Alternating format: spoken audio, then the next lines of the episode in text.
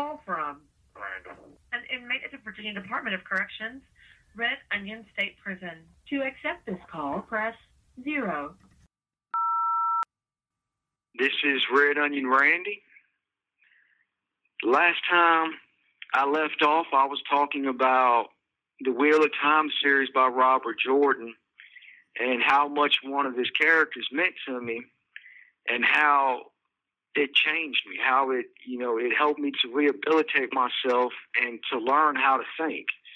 Today, I'm going to go into the rest of my stay in SEG. Fortunately for me, since I slit the child molester's throat at Sussex 1, I haven't gotten any type of trouble. Nothing serious or anything of that nature as far as violent goes or, you know, catching a charge or whatnot. But I still wound up doing 13 and a half years in solitary confinement here at Red Onion because of what I did at Sussex 1. When you do something of that nature, you know, especially violence involving a weapon or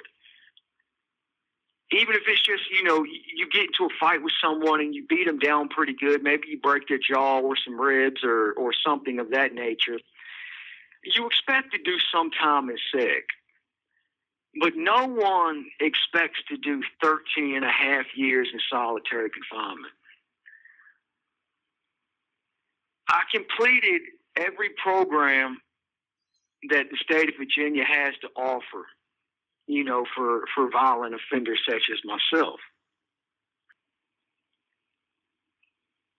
The thing is, around 2012, the early part of 2012, I was actually released from solitary confinement.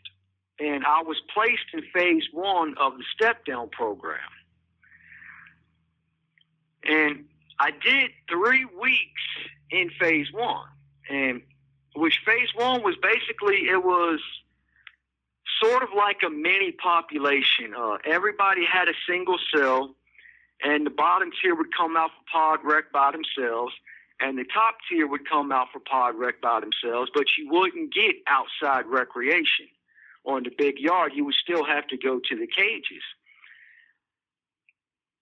I did three weeks, and I had just been hired as a special assignment to go outside and clean up the rec yard, pick up trash, cigarette butts, and so on and so forth. A couple of days before what I'm about to tell you happened, uh, there was a fight in the pod between two inmates, and uh, we was put on lockdown for about a week. But during that lockdown, a couple of days after the fight, uh, a sergeant came in the morning and said, "Hey, lieutenant wants to talk to you in his office." I was like, okay, I didn't think nothing of it. He's like, man, because we're on lockdown, I have to put you in shackles and handcuffs. I'm like, all right, that's, I mean, that's fine, that's cool, I respect that. So the whole time we're walking out towards the office, I'm thinking that it's about the job you know, and uh, I'm not concerned or worried about it at all. So when we get out, we walk by the lieutenant's office and we walk outside and we start walking up the concrete towards the other part of the building. I'm like, hold up, wait a minute, man. No, dude, what's going on here? And he's like, well, he said, man, don't shoot the messenger, man. Don't shoot the messenger, but we have to lock you back up. I'm like, hold up, wait a minute. What am I getting locked up for? And he told me, man, I don't know. It just, I got the phone call that said to lock you up, you're being placed under investigation for what you did upstate. I'm like, wait a minute, man. Upstate is juvenile prison. Even if I did do something there, it can't come back on me now. It's time bar. And he's like, well, man, I, I he's all I can say, man, is don't shoot the messenger. So I wound up getting locked back up, and you know, I, at the time, I you know, I was like, hold it. Well, I want to talk to the building lieutenant. I want I want to talk to the investigator, man. I, I want to find out what's going on. Couple of days go by, and finally, I get this. I I, I catch the uh, the investigator up here, And I ask him, wait a minute, man, what did you place me under investigation for? And why haven't you spoke to me? And he's like, investigation? He said, I don't have you under investigation. I'm like, well, dude, I, I was just locked up out of population, out of step one, uh, uh, phase one of the step down program.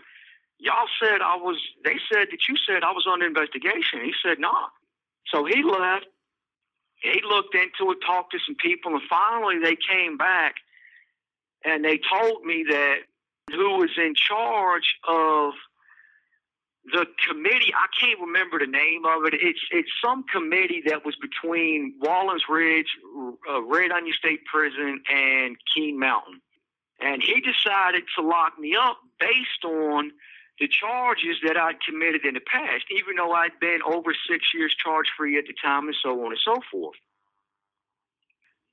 I never could get a chance to speak to him. Nobody would speak to me. Um, I filed paperwork and so on and so forth and nothing ever happened. When I got the paperwork back, I, I, bundled all that paperwork up and I sent it to the ACLU to help me to file a lawsuit against the state for locking me up, not for something I did, but simply locking me up in solitary confinement for what I'm capable of doing.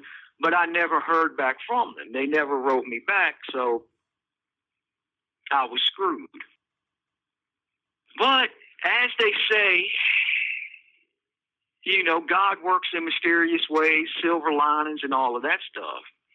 Because I got locked up without a charge and I went back to solitary confinement for a couple of years, they started the new program up here, and that was the intense management pod, which was D6. Um, and I was over there, and because I happened to be in that pod at the time, I was chosen and selected to do the documentary Solitary, A Look Inside Red Onion State Prison. And because of that documentary, a lot of things in the state of Virginia changed.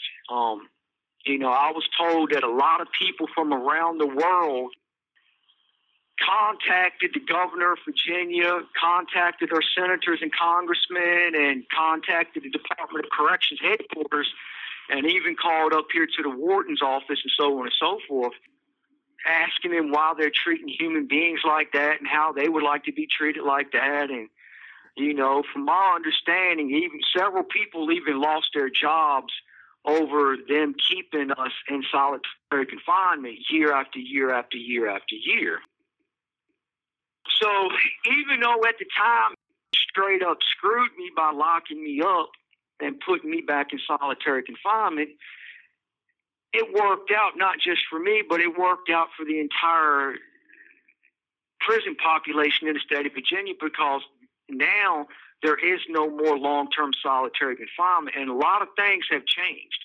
You know, a lot of the abuses that have taken place have changed, and and I don't mean just the COs towards the inmates, because let me tell you something. I'm I'm gonna call it straight down the middle more inmates have attacked staff members than staff members have attacked inmates.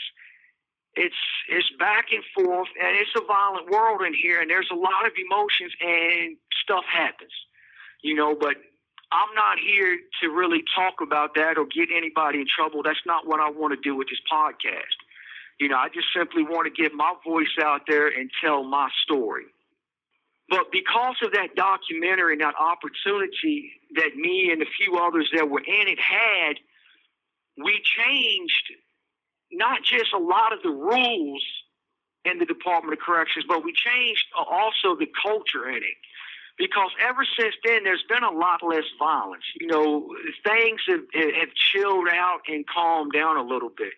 Because once the inmates realized that the state was – willing to start working with us just a little bit, you know, that kind of relieved the pressure, you know, that we was all under.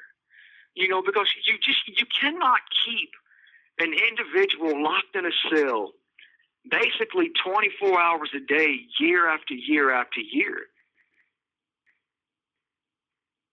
So many guys are going to go home from the American prison system because pretty much the overwhelming majority of every single state in America was using and is still using long term solitary confinement, just locking dudes up for years on end and leaving them in there.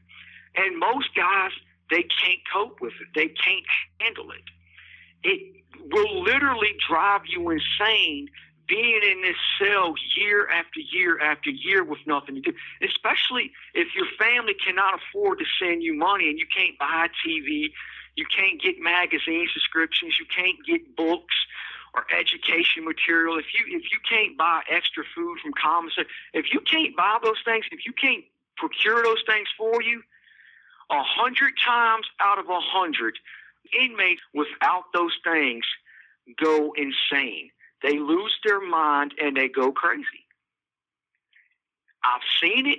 I've been beside them. I've done what I could to help them and talk to them. Sometimes you can reach them. Most times you cannot because once a person starts to slide down that slope, you do not stop until you hit the bottom.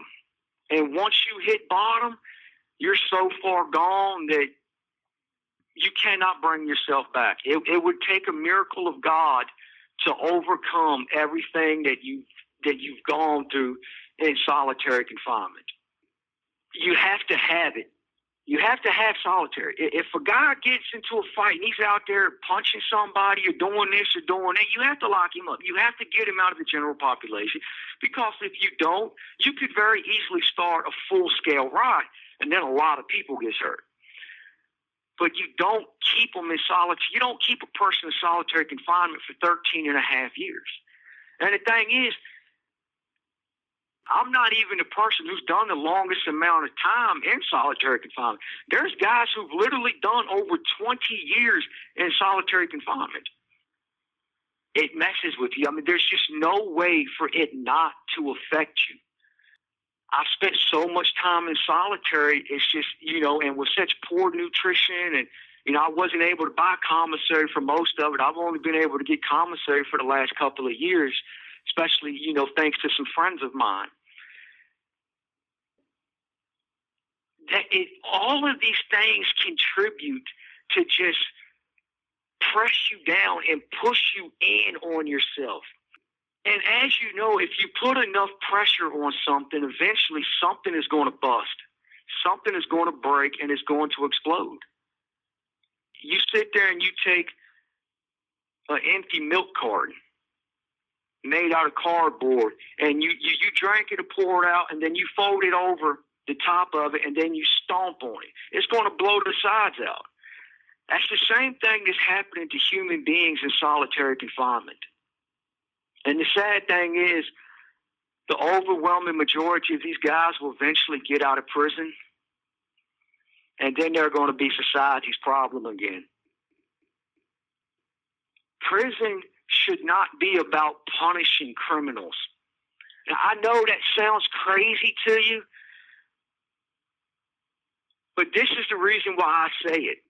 Prison should be about taking this person who cannot follow the basic laws of the land, removing them from society so they don't hurt no one. So that they stop breaking the laws and they're in a structured environment.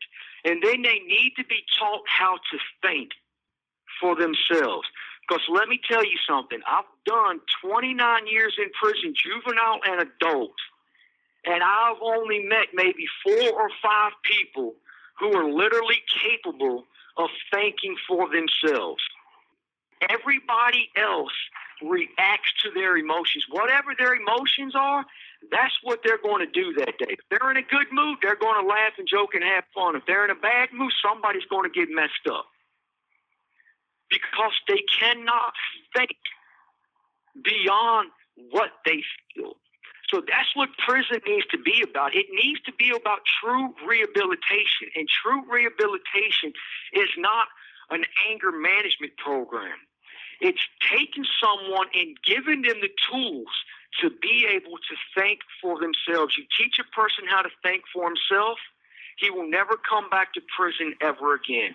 It's like that old adage you give a man a fish, he'll be hungry by tomorrow. You teach a man how to fish, he'll never go hungry again. It's the same exact principle. But you have our congressmen and our senators in the United States of America are more concerned with filling their pockets from the billions of dollars that the prison industrial complex make off of inmates and their families to give a damn about rehabilitating us. You have one minute remaining. And there is something fundamentally wrong with the leaders and politicians in the United States of America that they think this is acceptable. This has been Red Onion Randy. I hope you enjoy listening to me. I hope you enjoy hearing my story. And I would appreciate it if you would check out my website, redonionrandy.com. Take care and stay safe.